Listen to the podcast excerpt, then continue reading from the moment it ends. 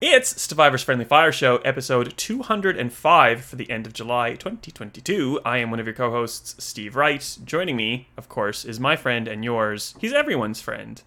He's my friend more than yours, though, uh, Ben Salter. Hi, Ben. How's your week been going?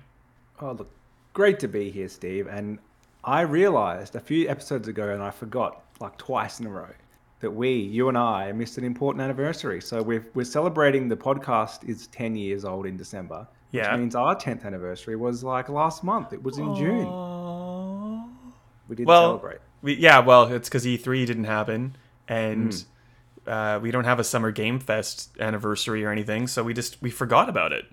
Well, that's yeah. ten years of friendship. ten years of you putting up with me, basically, is, is how I would probably explain that. I hope that you don't feel uh, like that, but something like that. Well, no, it was just a strange, a strange time to meet in L A, even though we live quite close together in Melbourne. So that's just how these things go when you're in the games biz, I guess. Well, yeah, that was a that was a really weird. Was that the same year that we got up on the roof at the Standard for the Aussie drinks? I can't quite remember now. Yeah, well, that happened a couple times, so. Possibly. Uh, it was a yeah. It was a weird. It was a good E three because it was our first one. We've talked about that before. Yes. Uh, this is back in the P S three three sixty era, so old school E three. Uh, but yeah, I can't. I don't remember the exact party. We definitely met one night, and then like the next night, I remember we were at like a Halo party. And yes. every every drink was like Halo themed, so it was like a Master Chief cocktail or something. It was too hard to order because you were like, I don't know, just like whatever that is. I'll have the, the blue one. I'll take the blue one. Yeah. Great. I think that was the same Halo party that I met like Nathan Fillion and Alan Tudyk and like lost my mind and just handed them the controller. I've told that story fifty million times, so I'm not going to tell it again. And it's really not about them. It's about you and I and our yeah, that's right. s- strengthening strengthening friendship. No, yeah, just you know what I mean. Um, my brain is a fog right now, so let's get into it. I've I've done my back, so I sneezed. Like let let's start here. I sneezed and I pulled my back, the hardest I've ever pulled my back in my life, and it's the most excruciating pain that I have ever been in. It happened on Thursday. I literally couldn't walk until probably about Sunday properly, and on Sunday my back started to feel like it normally does when I normally pull my back. So now that's, I'm kind of like just rough. Riding it out. Well, yeah. And like the physio is like, oh yeah, it's going to happen probably until you're about forty-five. It's going to get worse and worse each time too. So like look forward to that. And then and, and then happened? It'll stop hurting as much, but I'll just get stiff and kind of like an old man and like curl over and be like, brr. So uh, that's what, that? what I have okay. to look forward to. Jeez. Well, Yay. I'm looking forward to the aging process. You're a very fit man and you're still having these back issues. That's, mm. Well... Yes, we we called an ambulance because it was so bad. Like my back was spasming every five minutes, and normally it spazzes once every hour or so in, in kind of comparison. And like we didn't want an ambulance, but we tried to get me into the car to drive to the hospital to maybe get like better drugs, and I I couldn't I couldn't do it.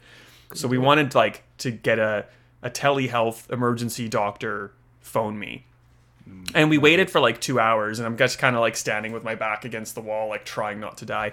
And he's like, ah, you know, Panadine Forte and all that kind of like those good painkillers don't really help it back. So I'm not going to give it to you. Just, you know, do what you're doing normally. It's like, oh, okay. Thanks for wasting like two hours of my time. That's weird. I thought they would have pretty hardcore drugs for back injuries. That's a pretty common one. Well, there's, I guess it's the idea that it doesn't actually address the pain, and it might be like super strong and kind of like knock you for a loop, but it's yeah. not really addressing. And then like there's the potential that you'll become an addict on like opium and like opi- opioids, I guess. Mm. So no one else I, uh, cares but me. Sorry, I'm I'm really divergent today. No, well, I mean, I was going to tell you my story of why I'm not that big on telehealth, because I had to do it a few months ago when I, I I'm going to say I got a contact stuck in my eye, but it broke in my eye when I put it in. And I'm sure I told you this story. And yeah. we were off to see Crowded House. That we did actually get there in the end, happy ending to the story. Uh, but it broke. And so it was in two pieces and it got like sucked behind my eye, basically, like behind my eyelid. You can't get to it. The only way I could even like see that it was there was to look like all the way to the right. And then my partner could just see it like that, like on the corner of my, like a wide of my eye. So I called up telehealth, or she did for me, because I was like, this is really uncomfortable. I can't really use my phone right now. and just like, what do we do? Where do we go for this? Because like, I don't imagine you can just rock up to a G P and be like, sort this out. You can't do that. Um, and they said, oh, we're going to walk you through it. They're just like, so like, this is how you take a contact out. I'm like, no, you're not listening to me, lady. Like, I've been wearing contacts for ten years. I know how to do that. It's not that. It's like, it's gone wrong. Anyway, she pretty much said, you have to go to the E D. Uh, don't go to like the big hospital in Adelaide because their waiting time I can see is like twelve hours. Oh. Uh, so go to like another one, and we get there and they're still like, yeah, it's like an eight hour wait. Um, but like, we need to get it out. So you have to wait. Couldn't you just go to an optometrist? Or no? Um, but, well, that's essentially what happened. A different nurse came out and she said, there's like an emergency eye surgeon on around the corner. You can't just go there. You need to be referred there. It's for like eye trauma that happens. And she said, we called them. They've got no one there. Like no one's been shot in the eye with a nail gun or anything tonight. Um, that's what they're there for. So go there. We'll give you like this bit of this thing and you can just go in the ambulance door. And I got there and he took it out. Uh, and he showed me three quarters of a contact. And I said, where's the other bit? And he said, oh, it's like it's like wrapped around it. This is the whole thing. I guarantee it. Oh. And he numbed my eye. Okay. Um, like, so I couldn't feel it. So I had no idea there was anything in there. For the next week, it was just slightly irritated. But he said it would be irritated for a few days. And then I rubbed my eye at one point and the other bit came out. Like, oh. don't, so don't trust doctors is what I'm saying. That's what? Bad advice. Do trust doctors. Trust them to some extent. But if it... If trust it... them, but... Actually, the point of that story is trust your gut. When you ask a question, don't blindly believe them because you. I probably knew that wasn't quite right, but I was like, oh, the guy said he did it. Anyway. Well, gross. Um, so what else has been going... Like, I have sort of been keeping up on things. I've, it's taken me, like, probably an hour to post a, a news story that would normally take me about five minutes because everything's just, mm. like, slow and cumbersome. So, I don't know. So what, we should talk about games. That's what you're cool, saying, basically. What's cool that's happened? Because I'm probably way behind, Ben. Uh, the, the coolest thing for Australians and probably uh, soccer fans in general is that Sam Kerr, Australia's own Sam Kerr, is on the cover of FIFA twenty-three. Um, and I'm, like, quite excited for her in the sense that she's on a FIFA cover. She's not on, like, an E A Sports Club, whatever it's going to be called next year cover because they've lost the rights to FIFA. It's the last one this year. Yeah. Uh, just much cooler to be on, like, the real brand, not the fake E A brand that's going to follow up next year. Well, and the last, um, the, the, the last the, FIFA global. cover. The last FIFA yeah. cover. That's huge. So she's, on, she's globally on the cover. Um, previously, Australians have been on it, but it's been like Tim Cahill only on the Australia version. Um, but yeah, so she's on the global cover. First female uh, soccer player to be on there as well. So um, well done to her. And well deserved. She's I, I don't understand football. I'll, I'll pretend that I know what I wrote about. Like she she's with Chelsea and they won like two things this year. And she's been nominated for some big hype award. Like good for her. I have no idea. But it sounds like she's like literally at the top of her game. And Uh, E A Sports and FIFA, I suppose, have bestowed that honor upon her, as they should, alongside... Yeah. Uh, how do you say his name? Mbappé? Mbappé? Mbappé. Uh, Mbappé, something Mbappé. like that. There you go. So, yeah, it's just the two of them in various combinations, I guess, depending on which edition you buy. Yeah, um, and I did have a question on Twitter that I didn't answer, which I'll answer on this show, and it was why is she in her Chelsea kit, not her Australia kit, um, as Cahill had been in the past. And it's because this is the first year that FIFA has female clubs in it. Previously, they've only had internationals, so it's a much bigger deal to celebrate that all the clubs are there. Uh, and I learned that Three Mobile still exists in the U K because there's a massive Three logo on her on her shirt. Um, I thought they just died out everywhere, but apparently not. I'm not sure what comes out at launch. I think like this, the women's clubs come out at launch, and then there's like the, I don't know about that. the bigger mm. tournaments that come out later on. Kind of like in hockey, like the I I H F like tournament with all the nations came out as like a post-launch update, but for free. That's happening with FIFA. I think like the okay. Matildas stuff is more like post-launch, so maybe that's another reason why. Who knows? Possibly. I'm speculating. Not a fact-based show. Not of, a fact-based cor- show. Of course not. Um, we we don't have facts, but we have opinions. I know we both played Stray, and it's been like a couple, yeah. a week or two at least since launch. So should we talk People about it? it? Let's talk about it. Are we going to go spoilery or are we going to go like generic? Let's let's decide now. Generic.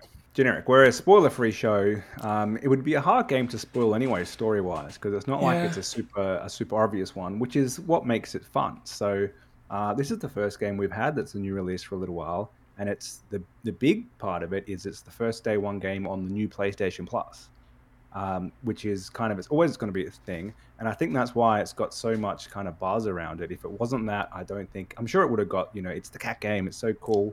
Um, but I don't think it would have got as much love as it's getting. uh, and rightly so, because it fits a subscription, uh, dare I say, perfectly, um, because it's it's like a three-hour game. I wouldn't pay forty bucks for this necessarily unless it was like the most amazing thing ever, guaranteed. But in your sub, you download it, everyone's playing it, great fun. I don't need it to be a super long game. In fact, if it were any longer, I think it would kind of lose some of its charm. Like it being quite short and you play as a cat is kind of what makes it fun. Yeah, um, it, it's the perfect link, the perfect sub game. Yeah, and like that's forty dollars Australian. It's not like forty dollars yeah. U S, like compared to a sixty dollars full full price full, full full priced game. So it's it's less than half of a like a triple A title. I would definitely have paid forty dollars for it, but I have like two cats that you'll probably see in the video at oftentimes just running past me.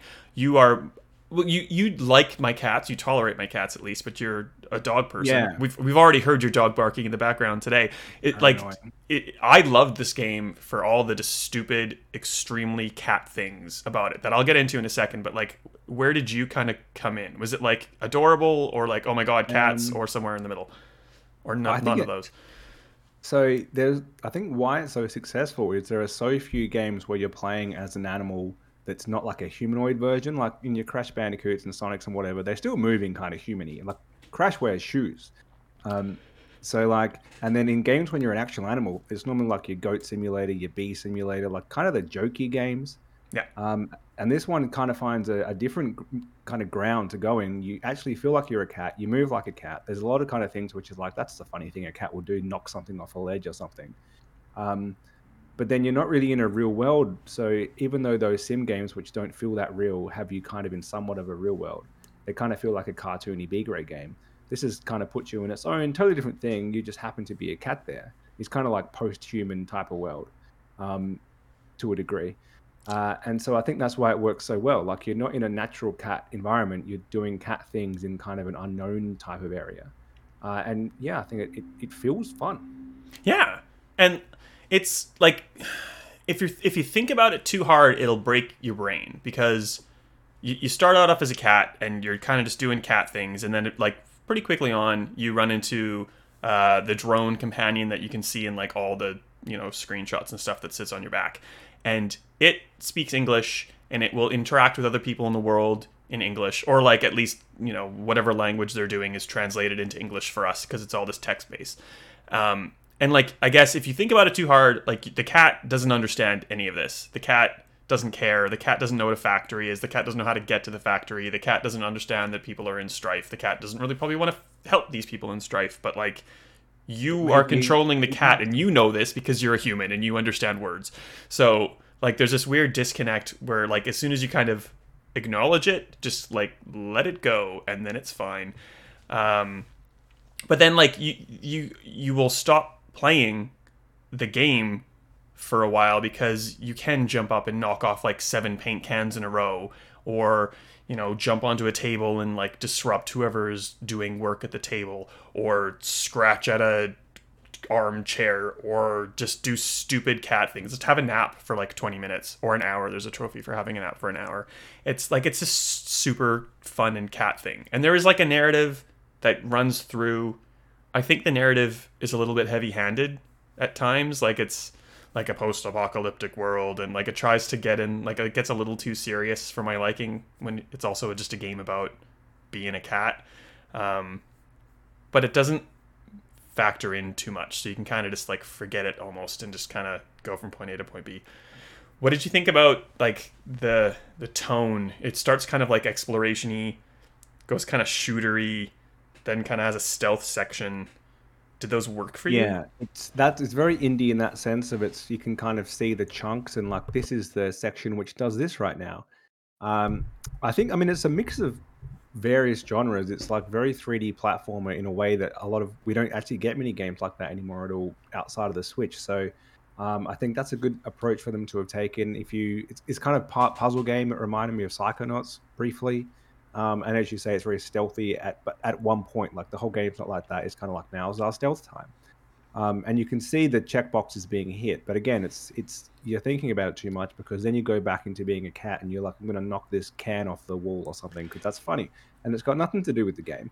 Um, and so I think that's what kind of ties it all together. It could very easily have been a bunch of separate levels, which were just proof of concept, which got mashed together. And maybe that is how this game got made, and they put a story around it. Um, but yeah, I don't think it really matters. I think it's kind of, it knew it was a short game. It essentially has a series of levels, even though they're open-ish, but they're also pretty linear at the same time. Um, and I think it, it's designed around that pretty well. So like, it's kind of like, now you're in this area, you've got to do this thing here, and it's a bit different to what you just did before, and now you're in this area, and it's the stealth zone, and then you're going to move on somewhere else. Um, but yeah, I think it works well. Yeah, like, th- thankfully the shooter and the stealth components, like, the puzzles to me are basically move a, a barrel from one place to the other. They're not they're not super complex. I think there's one that's like, a, they start to get a little bit more complex, but not really. Like, I, I could have done without the shooter aspect altogether. I could have done without the stealth. You know, like, some of the stealth, like, it gets a little bit like Metal Gear Solid kind of thing, like, even to the point where you can hide in a box. But, um, like, it, it didn't detract really, but, like, I didn't enjoy those sections. And that's kind of when it felt like it was, it, it's, a, it's a short game. I think it, it took me like six hours or less. Like, those sections felt like it was overstaying its welcome. Whereas, like, maybe the first third of the game is kind of like this open world-ish hub area where you can kind of just do whatever you feel like. Like, that was far more enjoyable to me than those bits, but whatever. Yeah, definitely. But yeah, overall good game. Um, suits PlayStation Plus really well. I think it's the it's probably a bit of a test case in the sense that Sony made a, a bit of a big deal about the fact that this is not what they want on their sub-service, and it's just because it's an indie game that's happy to launch there. Um, but now that it's kind of done so well, and it's it's been a pretty big hit as far as I can tell, potentially they'll go out after more of these types of games. So they're not going to put their own stuff there. We know that. They're probably not going to have too many triple A third-party games launched there. But maybe this is the type of game that they do get to launch there. And it kind of, it gives you that little bit more value to, to having that subscription year-round. Yeah.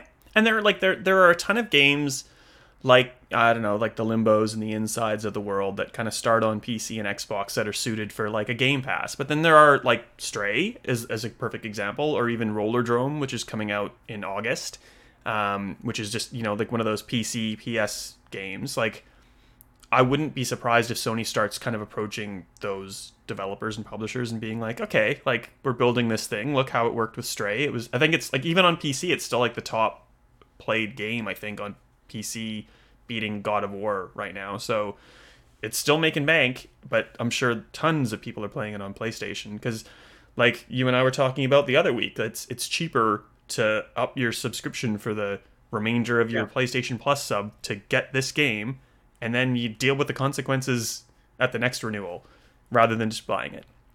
So it's good. You should definitely, if you have access to it, you should definitely play it. If you are a cat person, you should, I think you'd enjoy it. If you're a cat person, it's it's a it's a buy if you don't have PlayStation Plus. And it's pretty cheap. So even if you're not, I think it's it's it plays a bit differently. You rarely play as an animal that actually feels like that animal. Uh, and it's it's a good length as well. I think ten hours as a cat would be a bit much, but this kind of three to four hour game is, is great for that type of thing. So And they're and they're jerks. And, like, you can't play yeah. this kind of game as a dog, because it would be a wholly different experience. So yeah, well, as you say, it's, it is quite dark in tone in that story they wrap around it. Um, you couldn't do that with a dog, because I think you'd have to go more wagging tail, like happy caricature type of thing. So I think getting that personality of a cat come through only works because of that. I don't think you could have this type of game with with a dog or with another animal like that. Yeah, I agree. I agree. Um, have you had a chance to play uh, Multiverses? No, you... I have not. Well, uh, you could if you want, because it's an open beta, which means you yeah. could. Um, we we previewed it ages ago. It's it's not bad, but, like, the thing that I thought was disgusting is the microtransactions that are sitting within it. Um, and I think yeah. someone on Twitter wrote, like, because I wrote a story the other day, and someone wrote, like, can you call those microtransactions? Are they just transactions, or are they even, like, mega transactions? Uh, case in point, you can get a single Batman skin, which makes you look like Batman from the animated series, for a whopping thirty dollars Australian. And it's one of those circumstances where it's not, like, technically thirty dollars Australian. It's, you need to buy an in-game currency pack that costs thirty dollars, because you need that much currency to buy the pack, and you probably have left over, but not enough to buy anything else. And then you have to spend more money to get more to buy the next thing. And it's gross. Um, what what is your take on this? Would you rather have just paid for multiverses instead of these weird nickel and diming things? Uh, yes, and I agree with that guy on Twitter that you can't call these microtransactions. We're talking about the cost of Stray, for example, to just buy the game. So um, that's it's ridiculous. I think um, I almost feel so, sorry for the devs who've put a fair bit of time into what sounds like a pretty decent game. And now it just like, I'm not going to bother with this. It sounds like they're just kind of grabbing money out of you. Um, and it's, yeah, I already know that I'm not going to have fun playing it because it's going to be, you know, shoved down my throat constantly. Um, yeah, and it's just like so many of these free-to-play games just kind of lose it straight away with their, we need to monetize, we need to have that as a focus. And it's just, yeah, do you think it's, do you think it's going to suffer already just from this bad press, essentially? I think it will. Like, I've I've played fifty matches. It's it's very Smash Brothers, in case you're not familiar with it. It's it's wholly Smash Brothers, but like D C with characters. Yeah, with Warner Brothers. Um, I I've earned enough earned currency to unlock Batman. That's it. After fifty games, I don't know how long that would take. I don't know, solid five or six hours to unlock one character of a roster of like I think twenty right now, and they're adding LeBron James, and they're adding Rick and Morty. Like, you don't get all these characters off the bat. You have to pay for them. And if you want to pay for them yeah. out of your own, like, hard-earned real-world money, it's fifteen bucks a pop. Or you can earn money, albeit very slowly, to buy these things one character at a time. It's just swindling. And there's people on Twitter like, oh, it's not even that bad. And they're the media who have access to like a free founders pack, which is like one hundred fifty dollars, which gives you character tokens and all this free stuff. And like, you just really have to think about the people who thought they were engaging with a free-to-play game, who will either have to grind for their life to, you know, get some things that they want. Like, and that's just access to yeah. Batman, not like a cool looking Batman. Um, it's kind of, it's kind of yuck. I Not fun. I mean, the reason they're going this way is they think that if it's free to play, it's going to be the next Fall Guys or whatever it might be, and it's going to get all these players instantly, and then you can suck them in once they're in your game, and you can make them pay even more than they would have paid just to buy the game in the first place. Uh, and that sucks. And you see it with things like Brawlhalla, which is, again, that's Ubisoft's attempt, essentially, at making Smash Bros. Free to play, but it's like it died immediately. Um, it's just like, yeah, it doesn't make sense to me. Like, they... They kill the games before they're even launched, essentially. And I think they're getting more of a spotlight on them than ever before about how dodgy these practices are. And yeah, I think it's it's the open beta is, let's be honest, essentially a demo. It's the it's showing off how good it is, and it's, it probably would have got some pretty great coverage had it not for this, well, being for this coming out at the same time, kind of saying how dodgy this stuff is. Yeah, it's a super fun game, but like there's there's all these weird problems that come up just straight off the bat. So like, because I was in the closed alpha, I got had access to the open beta, but I had access to the early access to the open beta, which means I've had, I don't know, like the better part of a week to level up my characters. So when like Joe Schmo for the first time launches multiverses, I have like a level fifteen Shaggy, and I know all I can do, and I've played oh. enough. Well, but like, I know, I know that yeah. I can get someone to the edge and just like hit them off and like exploit stuff, and these poor people coming in for like the very first time are just gonna get wrecked. There was, I think they've they've patched it today, but like ta- uh, Taz Tasmanian Ty, why can I make that make sense? Tasmanian Devil Taz the Tasmanian Devil, thank you, had a move that like people could just like literally just spam, and that's all you saw, just someone doing a tornado and then a tornado and then a tornado, and you can counter it and stuff. But if you're new to the game and you're just getting like ejected off the map instantly, you can't yeah. learn that quickly. So it's problematic, um, and if people have like a really horrible experience and they just get wrecked, and then they, you know, like they want to be Batman and realize it's fifteen dollars, or they can spend one hundred fifty dollars to like get a bit of a leg up. Like, it's, I'd rather spend money on the game at like a full price title and just have like like Smash Brothers access to the roster. I don't want this like League of Legends or whatever style. Like, you get these guys this week and maybe these guys the next week. Like, nah. Yeah, and it doesn't really suit this style of game in that Smash Bros is great offline. Like, it's you're great. You've got four players around a T V, uh, and you, you just play it and you enjoy it. So I think it's the perfect style game for a, you just buy the game and you've got everything. And maybe there's a few characters you have to unlock in game by doing things. You need to achieve stuff just to give it a little bit of legs. But like, it's, you don't need to buy anything, and you shouldn't need to. Uh, and this kind of obsession with, if we keep drip feeding content and making people work for it, they'll keep playing our online game forever. I don't think it suits a game like this. And other people who tried to clone Smash Bros, they've all failed, including PlayStation. Like, they should have had success with this. Um, this type of thing should be successful. The characters are probably stronger here, and it would do well, but this it's hasn't been designed as that offline, just buy the game and get the content, and that's what this Smash Bros clone needs to be. It's why a big part of why nobody else has really achieved anything with this style of game. Yeah. Well, yeah, it it's a game as a service, and that means online. It means all the... It the, sucks. Yeah. Well, and, you know, Ubisoft, we talked about Brawlhalla. We, you know, they've they've had... What was that thing called? Hyperscape. Oh, the, they keep trying, and they all they all just die. Well, and Roller Champions is is yet another free-to-play service from Ubisoft, which yeah. I actually like. It's fun when you have people who are... Played an insane amount, right? I've, I play that. I play three games a day because you get fan bonuses Listeners. for your first three Listeners. games. That's insane, isn't it? Anyway, so three games. Well, r- roughly three games a day. If I play, I play for three games and then I stop because it infuriates me.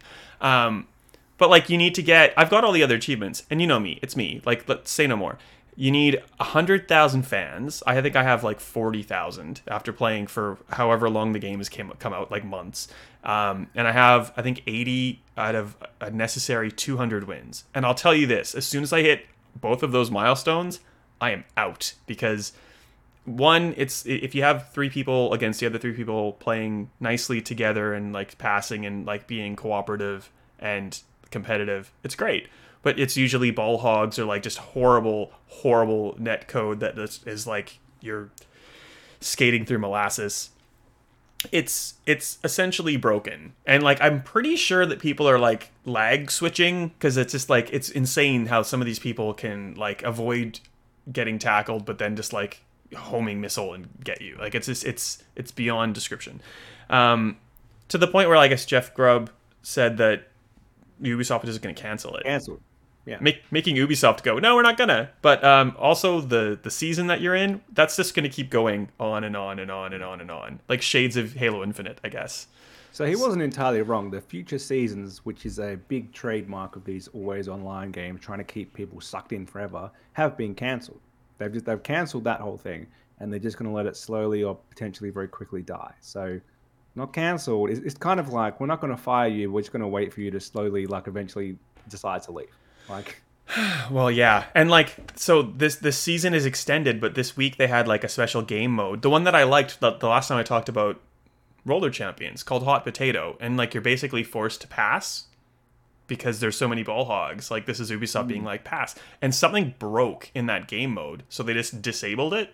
But there's all these like challenges tied to this game mode, which is broken and un- inaccessible. And they're like, oh, we'll give you some free fans for for the, the, the problem. Like, it's it's it's not in a good state. So I can't imagine it's going to be around for too long. And I think that's because it's free to play and people tried it, and too many people tried it. And the skill levels all over the, like the skill gaps are all over the place. They're not putting enough money into infrastructure to keep like the network running so things are smooth. And then people are going to get annoyed with that and then just fall off it. And there's also, what, how how many other free-to-play games out there right now? Like, no, how, how do you divide your time between all these and find something that you like that will be stable the next time you want to play it? Unless you're like an idiot and play three games a day. Yeah, I, don't, I think there's too many, and there's too many are trying to get into that market, because it was briefly very success, uh, successful with like Apex and things like that.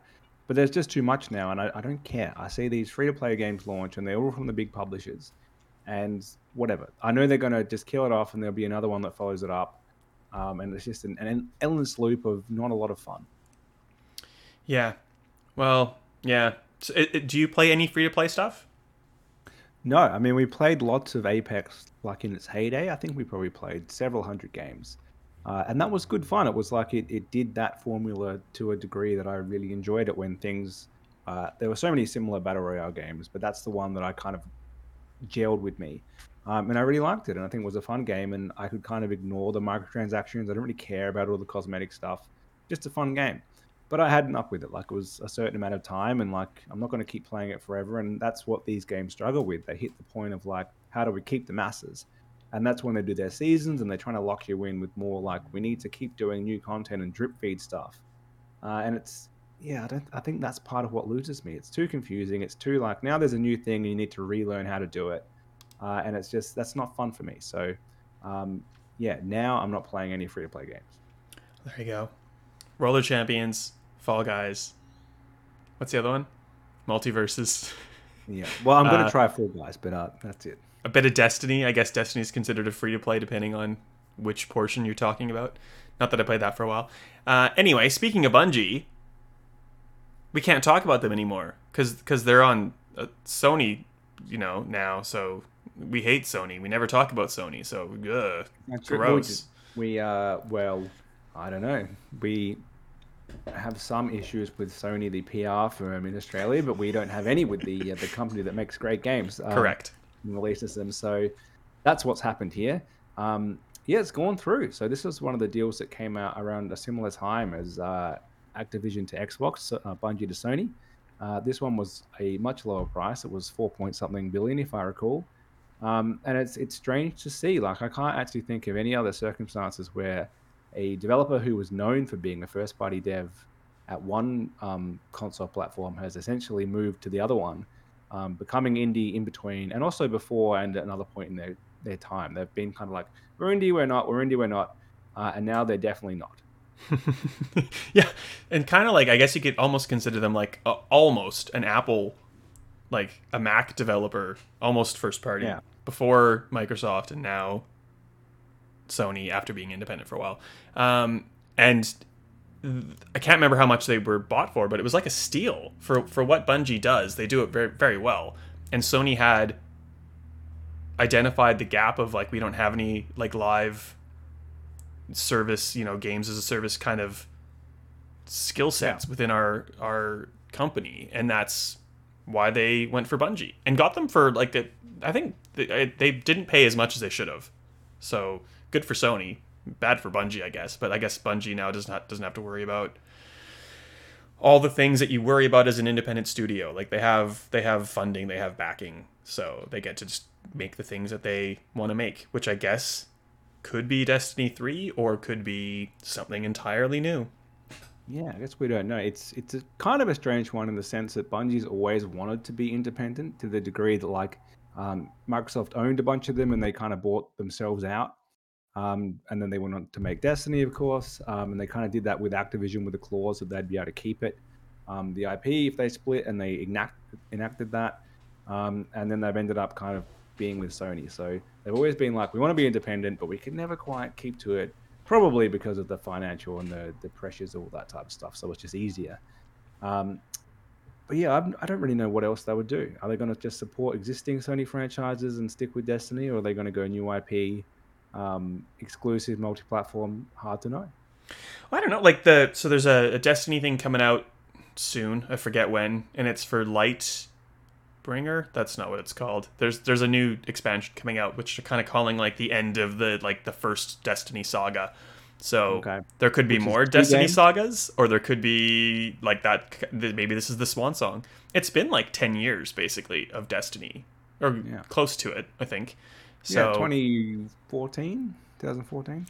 So they're probably ready to, to move on. Um, I think there was something like there was something in one of their last Halo games that was kind of teasing Destiny. And I, I can't quite remember now, but I think people have found things that could be that sort of same thing for a new I P.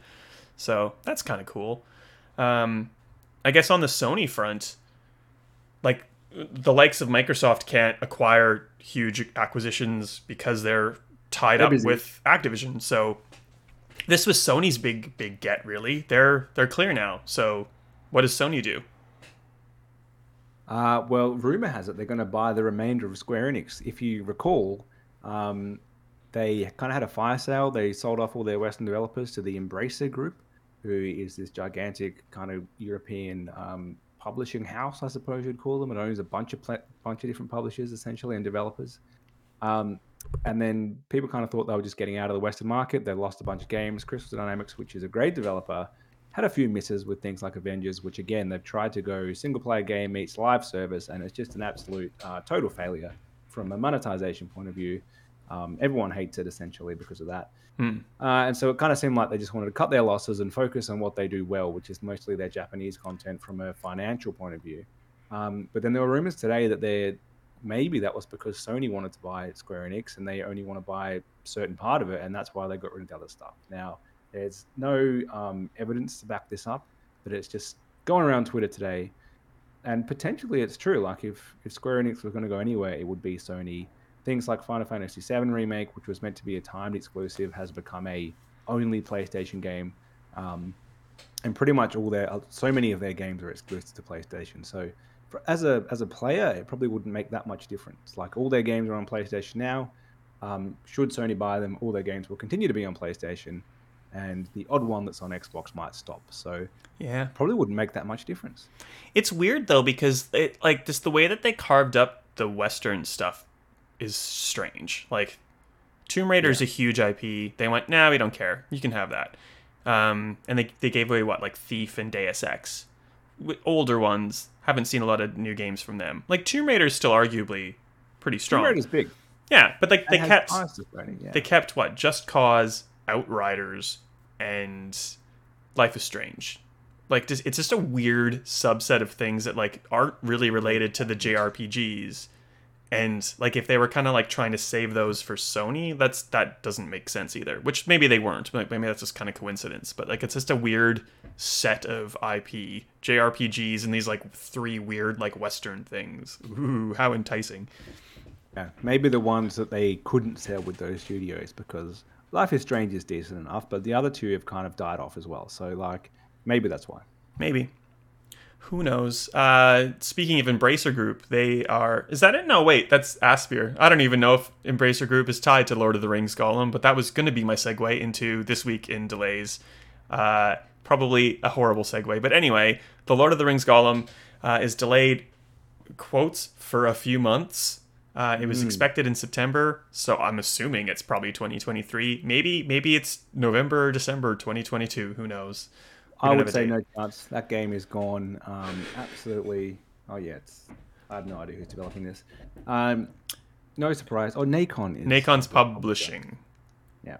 That's not. That's, I don't think it's Embracer. I think I, I think I was reaching and I missed. Doesn't even matter. It doesn't have a release date. It goes on our list. We should. We could almost publish a book of This Week in Delays. These are all the games that have been delayed this year. Um, I was going to say it leaves a hole, but it doesn't really. I didn't even know this was kind of coming out this year. Don't really care. It's been delayed like four times, I think. A, a, a number of times. I don't know if four is the number, but it's been delayed quite a bit. So not really surprising. Um, something that's sort of surprising, I guess, is Avatar Frontiers of Pandora, which was mm. assumed to come out uh, at the end of this year alongside the new Avatar Way of Water film? Avatar two, whatever it's called. Uh, is that coming out, or is that going to be delayed? Has the game been delayed in anticipation of that? Maybe. No idea. Well, the game's delayed until at least twenty twenty-three, maybe even twenty twenty-four. We had like a window of two years, so... Not I'll that I don't think... I'll was anyone excited to play that? Was anyone excited to see the next one? Like, in the movie theater? I don't think so. Well, I mean, the first one was okay, but it's a product of its time. It was like that time when three D movies were a big deal for some reason. Like, that brief window, the summer of two thousand nine or whatever it was, when it was like, that's the thing. And we're like, wow. Uh, and then we got over it to the degree that our T Vs don't, can't even play three D movies anymore because who cares? Um... Without Avatar, there'd probably be no three D S potentially. Like, it was all the rage at the time. Yeah. Um, I'll believe I'll see this movie and play this game when it actually happens because, uh, as I've probably told in this podcast before, in twenty what what year did Advanced Warfare come out? twenty fourteen. I went to Sledgehammer Games and they they did the motion capture to a degree which hadn't been done in a C O D before. Unfortunately, one of those people was Kevin Spacey, but the other actors are all good people, I'm sure. Um, and they they always talked about how in the same studio at the same time, they were making an unnamed James Cameron movie that we couldn't possibly tell you what it is, wink, wink. And then they would have two beers and I'd say... It's Titanic two? No. And so obviously they did some level of motion capture, but potentially it was just proof of concept or dummy capturing or something. Uh, it never happened at that point. I don't think they ever mentioned that Sam Worthington or that other actor who's in that movie, I can't remember any of them, um, were there, but like something was happening with that. That was years ago, so... I'm surprised it's still happening. Is Sigourney Weaver in it, or is she? Oh yes. Did... yes. No, but is she dead? I don't know. I can't remember. Oh, I there's, can't remember. The there's there's uh, Uhura from Star Trek. She's yeah. The, anyway, who cares? Uh, that's it. We're a, a quick show is a good show. We're like forty minutes at this point. That's uh, our normal. What have you written or something that you want to talk about? What's going on? I think uh, there's nothing. A game that we can talk about next week that you wrote a review for. Your first oh, non, right. non-Nintendo game. Yeah, you know what? That was a joke, but I actually think it is my first Nintendo, non-Nintendo game I've reviewed this year. Potentially since like G T A trilogy last year. I think it's been a while. Um, but we'll save that for next week. Well, it's called As Dusk yeah. Falls. You can go read Ben's right. review while you wait for us to talk about it. It is. That's there now. How do, how do, spoiler free. Oh, there you, you know, go. We'll talk about that next week. Yeah, yeah. Uh, how do we find you on the internet? Uh, Ben underscore Salter on Twitter is where you'll find such ramblings as that. And it's pretty much it. There's nothing else there at the moment. Uh, you? Uh, ramblings about electricity bills. You can get uh, mine at That's Right A U uh, on Twitter. Because uh, there's this two hundred fifty dollars Victorian rebate. And I, like, because yeah. the electricity bills are in my husband's name, but I have all the information. So I applied for him, just used my email address. And I got knocked back because apparently we don't have a, a residential uh, power address? bill under his name. Yeah, I'm like, uh, that's weird. So I've replied back, and oh, I'm dang it. clawing, I'm clawing back for my two hundred fifty dollars uh, rebate, which is conv- conveniently enough, my electricity bill is going up by two hundred fifty dollars. So that's oh. well, it's still just we don't have any rebates, and my power bill is going up as well. So they just you just got to suck it up. That's Easy come. Easy go. Uh, I reviewed Stray. Did I? Yeah, I did. Um, I previewed Rollerdrome uh, and what else has gone up on the website? Xenoblade Chronicles three. Uh, if you are so inclined, check it out. survivor dot com. Thanks, Ben. Uh, we'll talk to you next week. Listeners, because we're not good at this promotion stuff, uh, tell a friend, go to your podcast platform of choice, give us a rating, uh, and that would be awesome. That's right. What you, know, what you say is like and subscribe. I've seen the uh, the influencers on TikTok or whatever. Like and yeah. subscribe. We're clearly uh, gunning to quit our jobs and just do this full time because that's definitely attainable. You win, yeah. You All can right. get Friendly Fire Show every day. What would we talk about? God. Let's, let's, let's not think about that. No, I, I think our ten-year uh, friendship would be strained if we had to come up with a show every day. Anyway, uh, talk to you next week. We'll see you.